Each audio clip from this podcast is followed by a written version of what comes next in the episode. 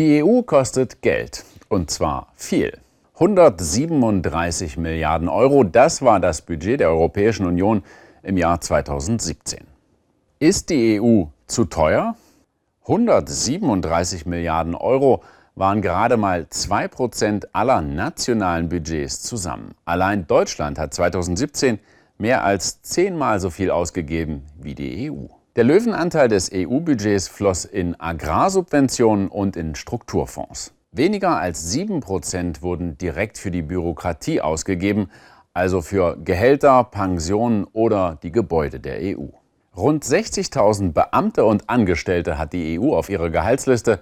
Zum Vergleich, allein die Stadt Hamburg hat gut 10.000 mehr.